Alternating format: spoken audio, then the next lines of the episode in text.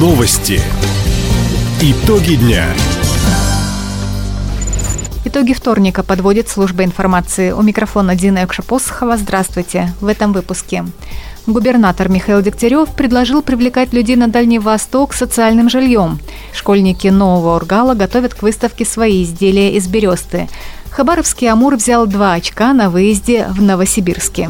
Об этом и не только, более подробно.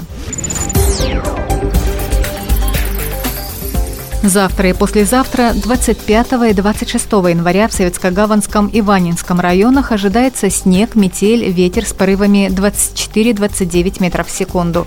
На дорогах снежный накат. На территории районов возможны аварии на объектах ЖКХ, энергетики и связи. Может быть нарушено транспортное сообщение. Паромная переправа Ванина-Холмск уже приостановила работу до улучшения погоды. Спасатели и власти на местах готовы реагировать на чрезвычайные происшествия. Полпред Юрий Трутнев поддержал инициативу губернатора Михаила Дегтярева по привлечению людей на Дальний Восток. На совещании вице-премьера с главами регионов Михаил Дегтярев предложил строить арендное жилье для работников военно-промышленного комплекса. У нас вакансий 710 сегодня на предприятиях ВПК. Это означает, 710 семей могли бы заехать в новые квартиры, если бы они были предложены государством в рамках аренды, государственной аренды льготной. И в то же время почти тысячи семей, работников предприятий ВПК нуждаются в улучшении жилищных условий. Вот уже 1700 семей – это емкость, собственно, этой программы только в нашем крае. Юрий Трутнев поручил Минвосток развития России и правительству края проработать этот вопрос и представить предложение по реализации проекта. Напомним, сегодня в регионе оборонные предприятия работают в Хабаровске, Комсомольске, Ванинско-Савгаванском промышленном узле. Вместе с тем в крае создаются новые производства для нужд специальной военной операции. Федеральное агентство Росводресурсы направит более 652 миллионов рублей на возведение дамбы в Комсомольске. На эти средства достроят вторую и третью очереди гидрозащитного сооружения. Сейчас на этих участках заняты специалисты компании «Карьер известковый». Как уточнил глава регионального Минстроя Олег Сутурин, большинство работ связаны с обустройством канализационных насосных станций. Идет монтаж трубопроводов, расчистка русла реки Силинки. Гидрозащитное сооружение планируют сдать в эксплуатацию эксплуатацию до конца текущего года. Дамба должна защитить от наводнения Ленинский округ Комсомольска.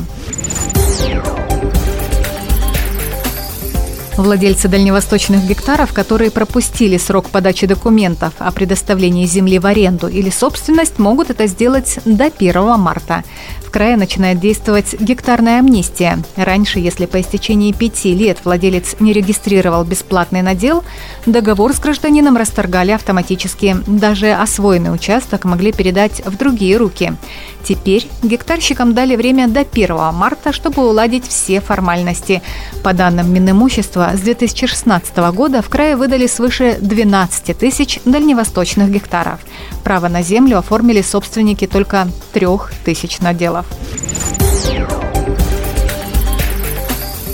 Краевой центр в этом году продолжит принимать участие в национальных проектах. В планах расселить из ветхого фонда более 900 человек – отремонтировать 40 участков улично-дорожной сети общей протяженностью в 30 километров, благоустроить два сквера в парке 50-летия СССР и зеленые территории по улицам Ворошилова, Ленина и Промывочной. Для сбора пластиковых бутылок закупить около 200 сетчатых контейнеров. На базе городской детской библиотеки имени Гайдара намерены открыть еще одну модельную библиотеку. 40 работников культуры пройдут переобучение в престижных вузах страны. Выполнить планы помогут национальные проекты «Безопасные качественные дороги», «Жилье и городская среда», «Образование», «Демография», «Культура» и «Экология». Выставка-ярмарка изделий из бересты пройдет в феврале в Краевом центре, в июле в Новом Ургале и Чегдамыне. На ней представят работы ребят из детского дома в Верхнебуринском районе. Занятия проходят в Новом Ургале. Их цель – приобщить детей к труду и творчеству. Под руководством мастера ученики уже полтора года осваивают художественную обработку материала. Сначала были амулеты и брелоки, сейчас – погремушки и туиса.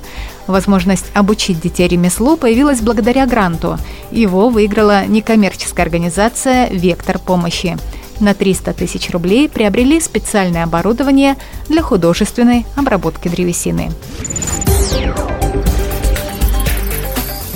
Хабаровский «Амур» вышел победителем в схватке с лидером конференции «Восток». Накануне «Тигры» провели гостевой матч в Новосибирске против местной Сибири.